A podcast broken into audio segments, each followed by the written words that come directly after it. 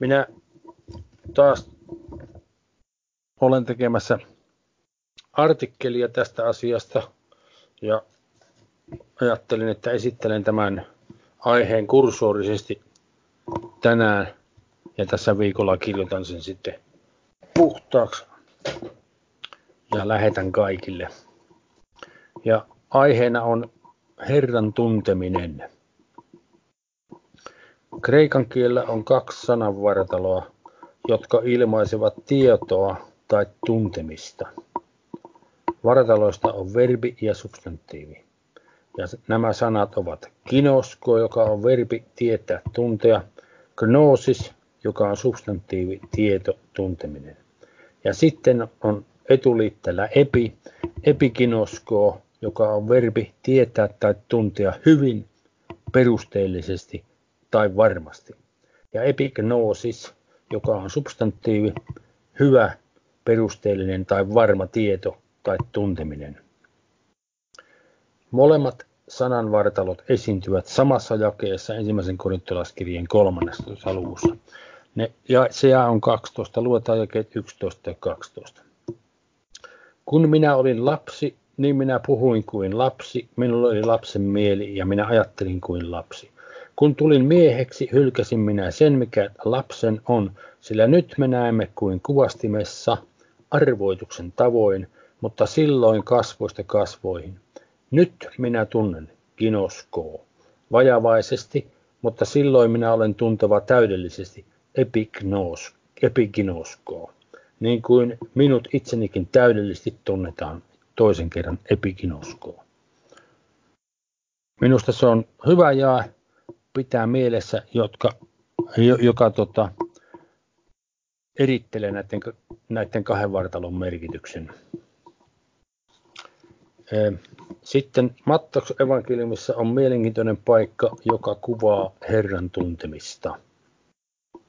Mattos 11. luku, jakeet 25-27. Siihen aikaan Jeesus johtui puhumaan sanoen, minä ylistän sinua, Isä, taivaan ja maan Herra, että olet salannut nämä viisailta ja ymmärtäväisiltä ja ilmoittanut ne lapsen mielisille.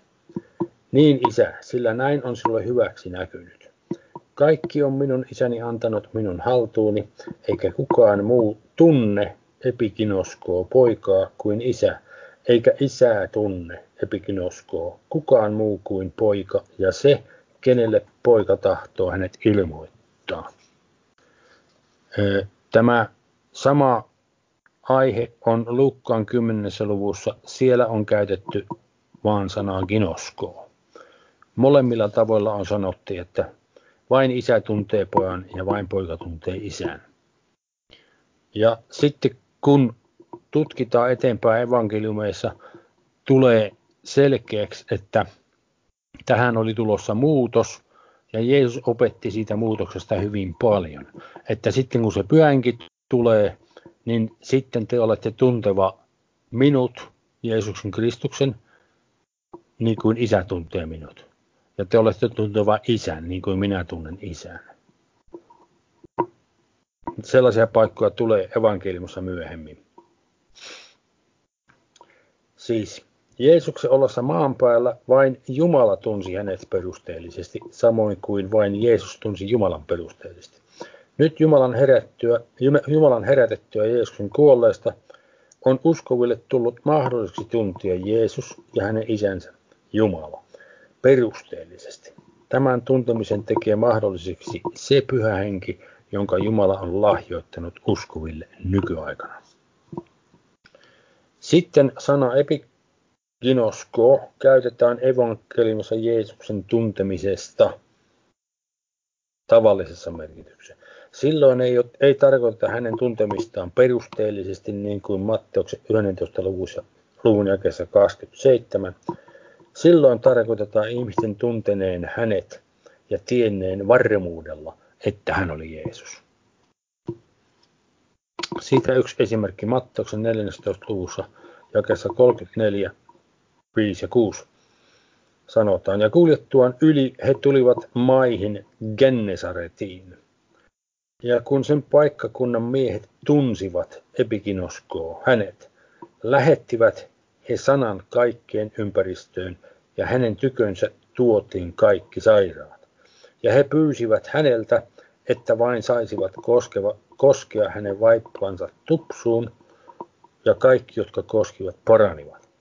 Siis tässä on mielenkiintoista se, ennen kuin nämä miehet olisi saattanut ruveta kutsumaan kaikkia siellä ympäristössä tulemaan parannettavaksi, heidän täytyy olla varmoja siitä, että kuka sitä veneestä rannalle astui, oli Jeesus.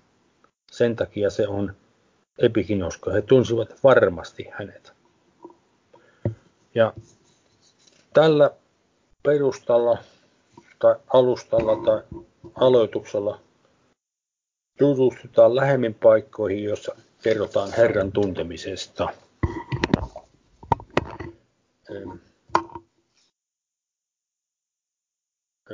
Katsotaan vielä tota, muutama evankeliumista. Johanneksen ensimmäisen luvun kesä 90 kerrotaan. Totinen valkeus, joka valistaa jokaisen ihmisen, oli tulossa maailmaan. Maailmassa hän oli, ja maailma on hänen kauttaan saanut syntynsä, ja, ma- ja, hän, ja maailma ei häntä tuntenut kinoskoa. On siis kysymys Jeesuksesta. Ja tämä tilanne, että ihmiset eivät häntä kunnolla tunteneet, jatkui koko hänen maanpäällisen elämänsä ajan. Lopussa, kun luette vaikka Johanneksen luvut 14, 15, 16, 17, siellä alkaa vaikuttaa siltä, että opetuslapset oli suhteellisen selvillä, kuka Jeesus oli ja mitä hän oli tullut tekemään. Mutta vieläkään heillä ei ollut semmoista epikinoskoa ymmärrystä Jeesuksesta. Tämä tuli vasta helluntaina, kun pyhänkin annettiin ja syntyivät uudesti. Niin kuin esimerkiksi Johanneksen 8. luvussa keskellä keskustelua fariseosten kanssa kesä 19. Niihin sanoivat hänelle, missä sinun isäsi on, Jeesus vastasi. Te ette tunne, ja tämä on eido. Nähdä, katsoa tai huomata. Minua, ettekä minun isäni. Jos te tuntisitte eido minut, niin te tuntisitte eido myös minun isäni. Nämä sanat Jeesus puhui uhriarkun ääressä ja niin edelleen. Tota, mennään sitten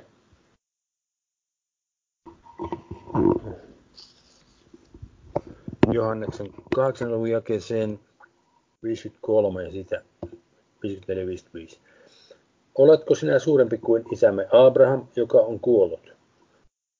Ja profeetat ovat kuolleet. Keneksi sinä itse teet? Jeesus vastasi, jos minä itse itselleni otan kunnian, niin minun kunniani ei ole mitään. Minun isäni on se, joka minulle kunnian antaa.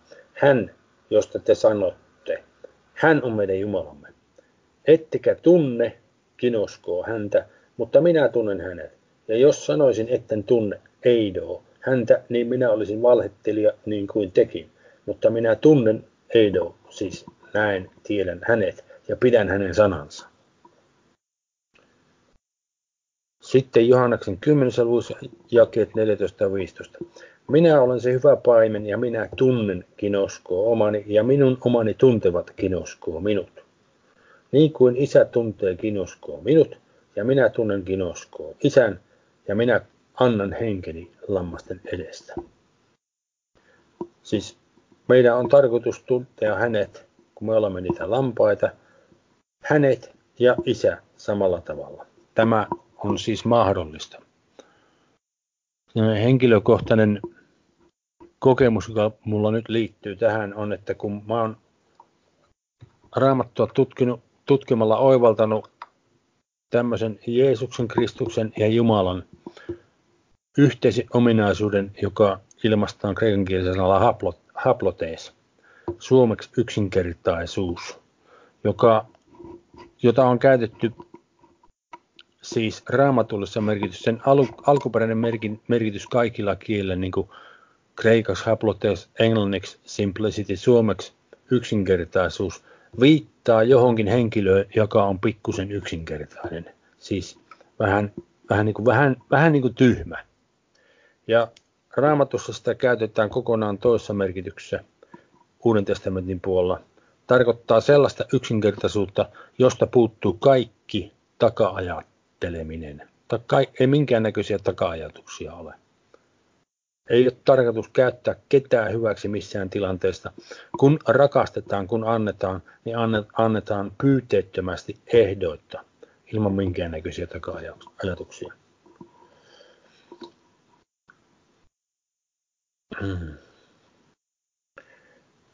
Tämä ominaisuus tuli mulle selväksi, kun hän ilmestyi mulle, kun olin siellä leikkauspöydällä Päijät-Hämeen sairaalassa.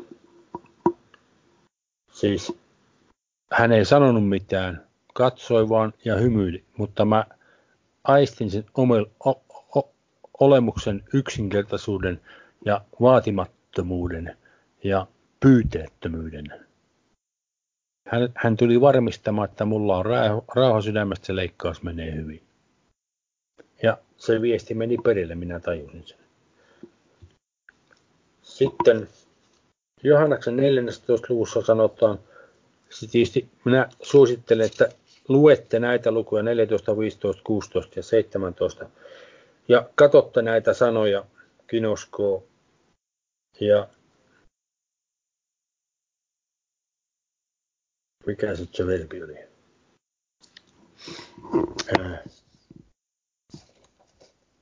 Kinosko on se verbi ja gnosis on se substantiivi kinos, kin, kin, kinosko, gnosis ja epikinosko ja epignosis. Niin jakeessa seitsemän sanotaan, jos te olisitte tunteneet kinoskoa minut, niin te tuntisitte kinoskoa myös minun isäni. Tästä lähin te tunnette kinoskoa hänet ja te olette nähneet hänet. Tästä lähin tarkoittaa, että ei vielä silloin kun hän puhuu näitä, vaan aika pian sen jälkeen, kun Jumala herätti hänet kuolleesta. Ja he saavat sitten hellontana pyhän hengen. Sitten 1 ja 11.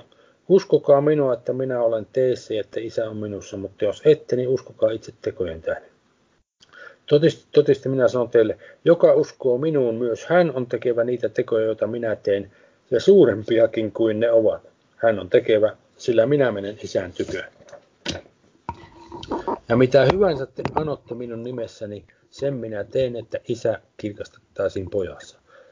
Jos te anotte, te, tämä on sana aiteo merkityksessä käskette tai komennatte minulta. Tällä ei ole vastinetta tekstissä. Pitäisi olla, jos te anotte tai komennatte jotakin minun nimessäni, niin minä teen, minä sen teen. Eli on kysymys siitä, että kun me kuulemme Herran Jeesuksen Kristuksen äänen ja me ryhdymme siihen, mitä hän käskee meidän tehdä, niin silloin hän on meidän kanssa tekemässä sen, mitä me käskemme. Tämä ei ole siis rukoilemista, että häntä pitäisi rukoilla, tai että Jumalaa pitäisi rukoilla, vaan on kysymys siitä, että meillä on valta komentaa, ja se mitä me komennamme tapahtuu. Ja 15. Jos te minua rakastatte, niin te pidätte minun käskyni, ja minä olen rukoileva isää, ja hän antaa teille toisen puolustajan olemaan teidän kanssanne iankaikkisesti. Totuuden hengen, jota maailma ei voi ottaa vastaan, koska se ei näe häntä eikä tunne kinoskoa häntä, mutta te tunnette kinoskoa hänet, sillä hän pysyy teidän tykönänne ja on teissä oleva. Ja niin edelleen. Kaikki nämä asiat siis tulee meille selväksi, kun me ryhdymme hakemaan sitä yhteyttä Herran Jeesuksen Kristuksen. Puhumalla kielillä paljon, rukoilemalla sekä itsemme että kaikkien ystävimme, tuttavimme, sukulaistemme ja kaikkien Jumalan asioiden puolesta – ja keskustelemalla asioista Herran Jeesuksen Kristuksen kanssa. On äärimmäisen tärkeää opetella keskustelemaan hänen kanssaan. Ja se perustaito, mikä siinä tarvitaan, on ymmärrys kysyä. Että pysähtyy ja kysyy häneltä asioita. Hän, hänen on hankala ruveta kertoa meille asioita, jos ei me haluta tietää. Ja me osoitamme sen hänelle kysymällä asioita ja sitten hän kertoo. Katsotaan vielä yksi paikka evankeliumista, se on Johanneksen 16. luvussa. Tämä minä olen teille puhunut, ette loukkaantuisi. He erottavat teidät sinagogasta ja tulee aika, jolloin jokainen, joka tappaa teitä, luulee tekemänsä uhripalveluksen Jumalalle. Ja sen he tekevät teille, koska he eivät tunne kinosko isää, eivätkä minua. Mutta tämän minä olen puhunut teille, että kun se aika tulee, te muistaisitte minun sen teille sanoneen. Tätä minä en ole sanonut teille alusta, koska minä olin teidän kanssanne. Ei tarvinnut. Mutta nyt minä menen hänen tykönsä, joka on minut lähettänyt, eikä kukaan teistä kysy minulta, mihin sinä menet. Mutta koska minä olen tämän teille puhunut, täyttää murhe teidän sydämenne, kuitenkin minä sanon teille totuuden. Teille on hyväksi, että minä menen pois. Sillä ellei minä mene pois, ei puolustaja tule teidän tykönne. Mutta jos minä menen, niin minä te hänet teille lähetän. Tässä vaiheessa mä katson, tässä on tarpeeksi evankeliumista. Katsotaan apostolien tekojen 22. luku. Paavali kertoo siinä, miten hän itse oli kohdannut Kristuksen ja tuli uskoon. 22. luku lähdetään 11. Ja kun minä, sen, kun minä sen valon kirkkaudesta tulin näkemättömäksi, taluttivat seura, seuralaiseni minut, taluttivat seuralaiset minua kädestä, seuralaiseni minua kädestä, ja niin minä tulin Damaskoon. Ja eräs mies, hurskas, lain mukaan nimeltä Ananias, josta kaikki siellä asuvat juutalaiset todistivat hyvää, tuli minun tyköni, astui eteeni ja sanoi minulle, Saul, veljeni, saan näkösi jälleen. Ja sillä hetkellä minä sain näköni ja katsoin häneen. Niin hän sanoi, meidän isiemme Jumala on valinnut sinut tuntemaan, kinoskoo, hänen tahtonsa ja näkemään vanhurskaan. Näkemään, siinä ei sanota, että tuntemaan, mutta käytännössä on samasta asiasta kysymys, koska tämä vanhuskas on Kristus ja kuulemaan hänen suunsa äänen. Sillä sinä olet oleva hänen, Kristuksen todistajansa kaikkien ihmisten edessä sen todistaja, mitä olet nähnyt ja kuullut. Ja nyt, mitä viivyttelet, nouse, huuda avuksi hänen, Kristuksen nimeänsä, ja anna kastaa itsesi ja pestä pois syntisi. Ja niin edelleen. Sitten katsotaan yksi ja toisen korintolaskirjan toisella 14. Mutta kiitos olkoon Jumalan, joka antaa kuljettaa meitä voittosaatossa Kristuksessa ja meidän kauttamme joka paikassa tuo ilmi hänen tuntemisensa gnoosis, tuoksun. Siis sitä tuntemusta, tuntemista meidän on syytä levittää tuoksuna ympärillemme. Sitten mennään Filippiläiskirjeeseen. Jos haluatte katsoa raamatusta jos käännette filippiläiskirjeessä, niin tuota päästä helpo, filippiläiskirjeen päästä helposti, kun katsotaan vielä sitten paikkoja kolossalaiskirjasta ja efesolaiskirjasta. Filippiläiskirja ensimmäinen luku ja 21. Sillä elämä on minulle Kristus ja kuolema on voitto. Mutta jos minun on eläminen täällä lihassa, niin siitä koituu hedelmää työlleni. Ja silloin en tiedä, tämä sana on samantyyppinen kuin gnos, kinosko, mutta se on eri sana, se on noritso. Tarkoittaa tässä asiayhteydessä, en osaa sanoa, minkä valitsisin.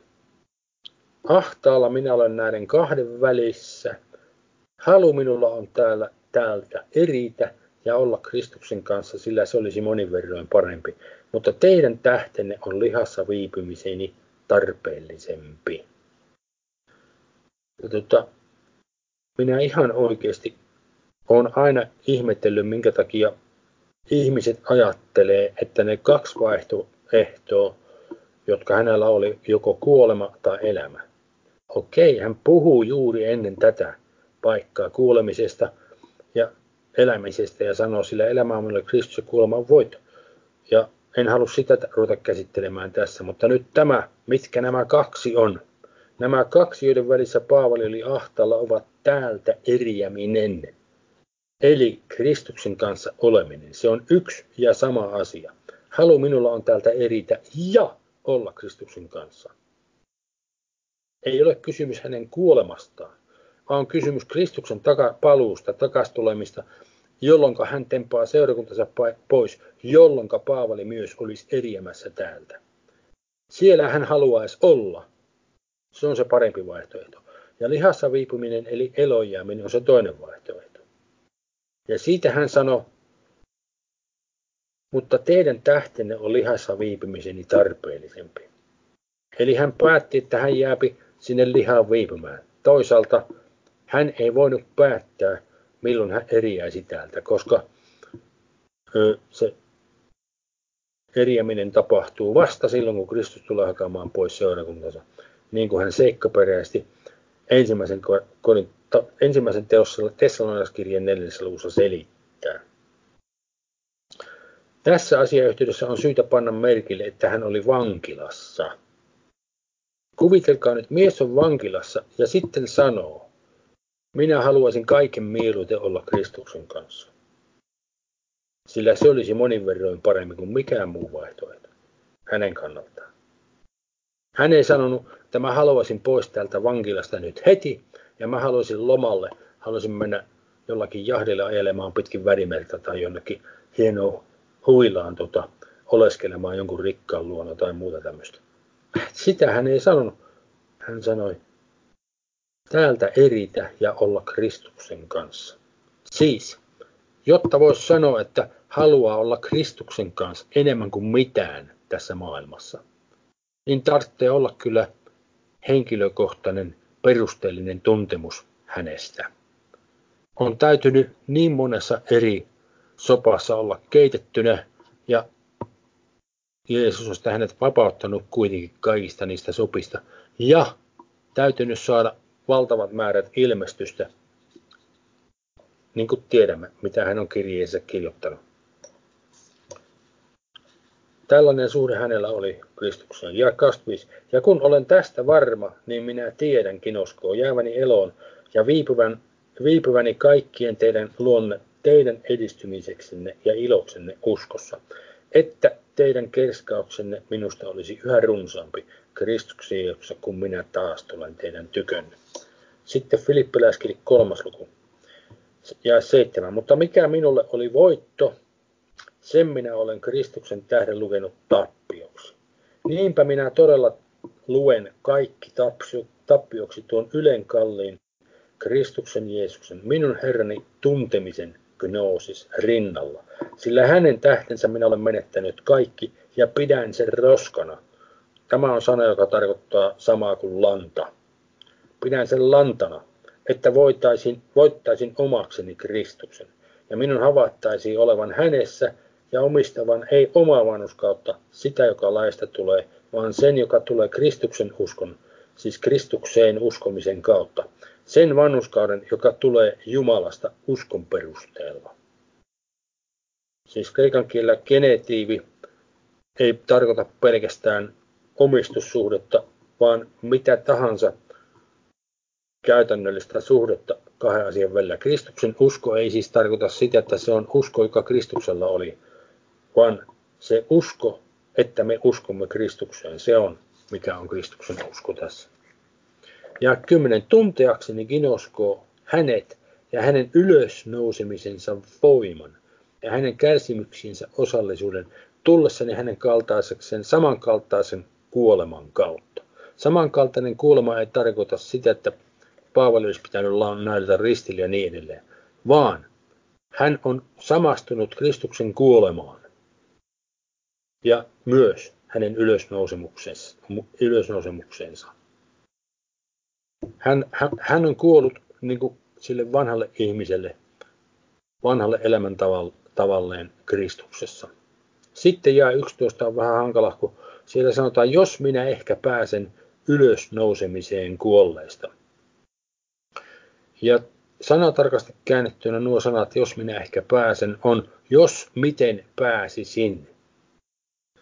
Ja selvennetty sanatarkka ymmärrys on, että jos on niin, niin minä pääsisin jotenkin. Ja siinä valossa minä kääntäisin tuon jakeen 11 näin. Että jotenkin pääsisin ylösnousemiseen kuolleesta. Eli ja 10 tunteakseni hänet ja hänen ylösnousemisensa voiman ja hänen kärsimyksiinsä osallisuuden tullessani hänen kaltaisekseen samankaltaisen kuoleman kautta, että jotenkin pääsisin ylösnousemiseen kuolleista. Se olisi niin kuin merkitys. Siis Kristuksen tuntemisen mukana tulee hänen ylösnousemisensa voiman tunteminen. Siis mistä on kysymys, niin kuin Kolossalaskirja ensimmäisellä luokassa 16 kerrotaan, että kun Jumala herätti Kristuksen kuolleesta, Jeesuksen kuolleesta, teki hänet, hän tästä sen eläväksi tekevän hengen, joka hän nyt on. Ja hänessä on sitten kaikki nämä nykyaikana toimivat vallat, voimat ja herraudet luotu. Esimerkiksi kaikki uudesti syntyvät, synty, syntyneet kristityt ja syntyvät kristityt kuuluvat tähän kategoriaan. Sitten kaikki ö,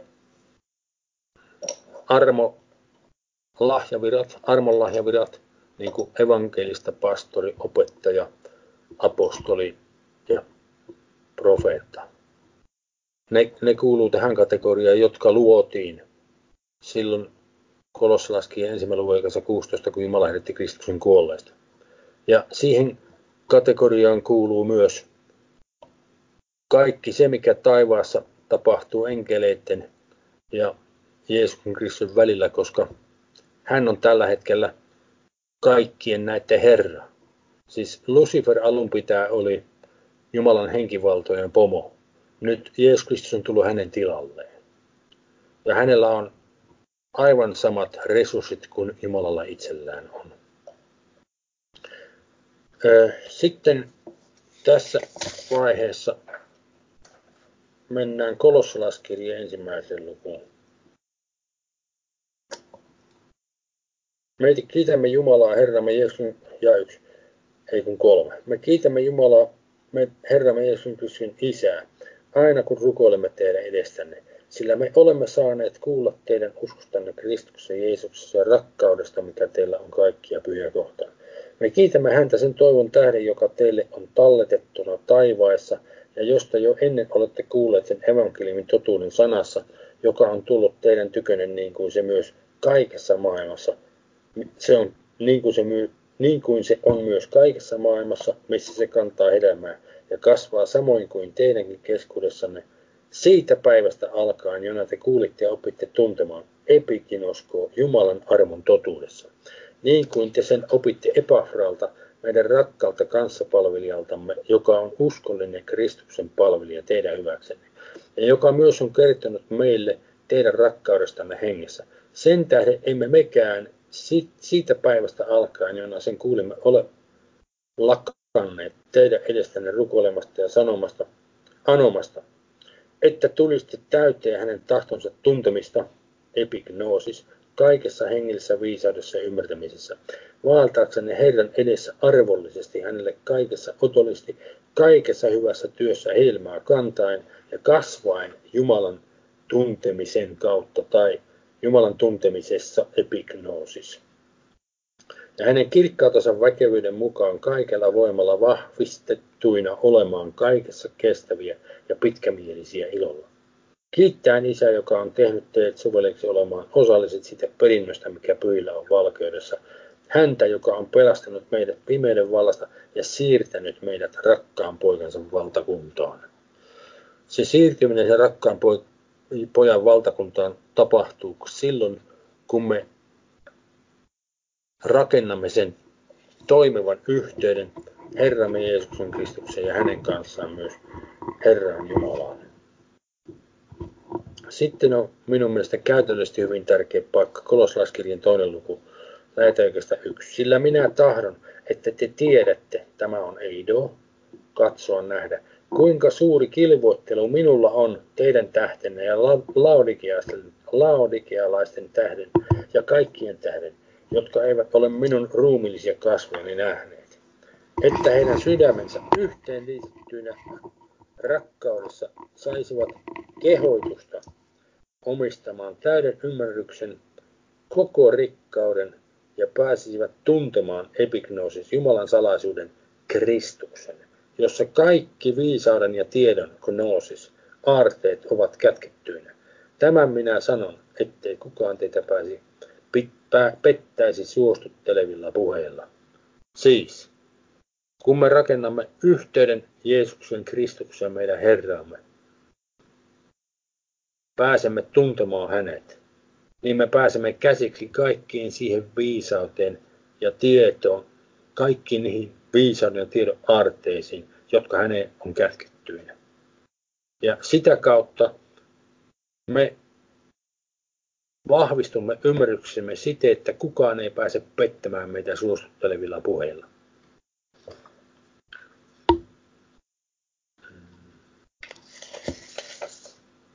Sitten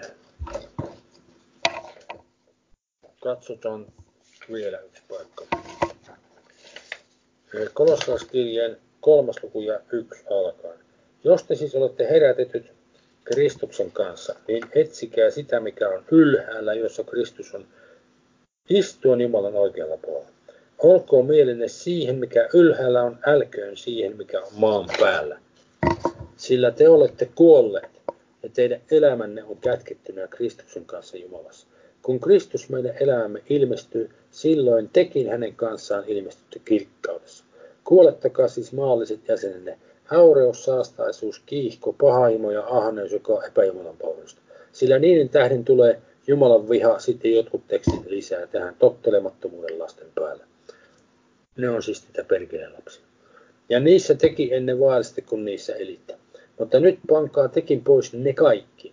Viha, kiivastus, pahuus, herjaus ja häpäilyinen puhe suustanne. Älkää puhuko valhetta toisistanne te, jotka olette riisuneet pois vanhan ihmisen tekoinensa. Tämä on siis vanha elämäntapa. Ja pukeutuneet uuteen, uusi elämäntapa, joka uudistuu tietoon, epignoosis, luojansa kuvan Kristuksen mukaan. Jakeessa 90 olevat partisiippimuodot kreikan kielen eivät siis anna syytä valehtelemisen lopettamiselle. Siis jos sanotaan, älkää, älkää puhuko valhetta toistanne, te, jotka olette riisuneet. Se on ikään kuin syy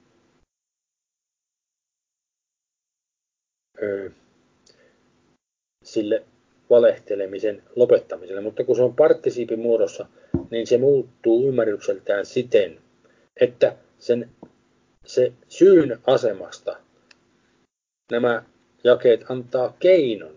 Valehteleminen loppuu, kun vanha ihminen tekoinensa riisutaan pois ja uusi puetaan päälle. Ja nyt sanatarkasti käännettynä voisi sanoa selvemmin. Ja yhdeksän.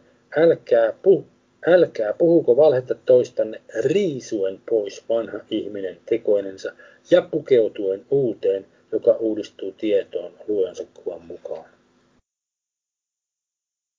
Ja 11. Tässä ei ole kreikkalaista eikä juutalaista, ei ympärileikkausta eikä ympärileikkaamattomuutta, ei barbaaria, ei skyyttalaista, ei orjaa, ei vapaata, vaan kaikki ja kaikissa on Kristus. No, kreikkalaista. Tämä on tässä sellainen pakana, eli ei-juutalainen, joka puhuu kreikkaa.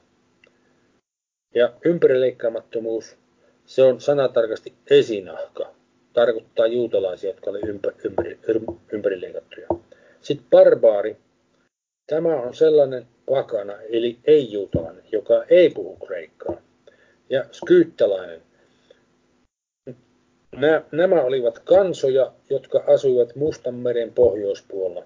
Muut pitivät heitä kaikkein villeimpinä tai primitiivisimpinä barbaareina, mitä on. Eli kaikessa yksinkertaisuudessa tässä siis korostetaan sitä, että on ihan sama, mistä sinä tulet, kunhan on Kristus sinussa kirkkauden toivo. Ja sinä vaellat sen Kristuksen tahon mukaan. Pukeutukaa siis te, jotka olette Jumalan valituta pyhiä ja rakkaita, sydämelliseen armahtavaisuuteen, ystävällisyyteen, nöyryyteen, sävyisyyteen, pitkämielisyyteen. Kärsikää toinen toistanne ja antakaa toiselle, toisillenne anteeksi, jos kenellä on moitetta toista vastaan, niin kuin Herrakin on anteeksi teille antanut. Niin kuin Herrakin on antanut teille anteeksi, niin myös te antakaa. Mutta kaiken tämän lisäksi pukeutukaa rakkauteen, mikä on täydellisyyden side. Ja vallitkoon teidän sydämissänne Kristuksen rauha, johon te olette kutsututkin yhdessä ruumissa ja olkaa kiitollisia. Runsaasti asukoon teissä Kristuksen sana. Opettakaa ja neuvokaa toinen toistanne kaikessa viisaudessa. Psalmeilla, kiitosviisillä, hengellisellä laulla. Veisten kiitollisesti Jumalle sydämissänne. Siis runsaasti, tämä voisi selventää tämän jakeen 16 näin. Runsaasti asukoon teissä Kristuksen sana.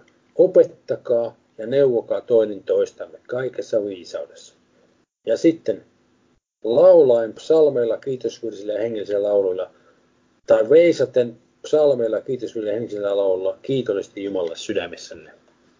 Ja kaikki, minkä teette sanalla tai työllä, kaikki tehkää Herran Jeesuksen, Herran Jeesuksen nimessä, kiittäen Isää Jumalaa hänen kauttansa. Mä luulen, että meidän kannattaa lopettaa tähän. Menee muuten ylipitkäksi tämä juttu.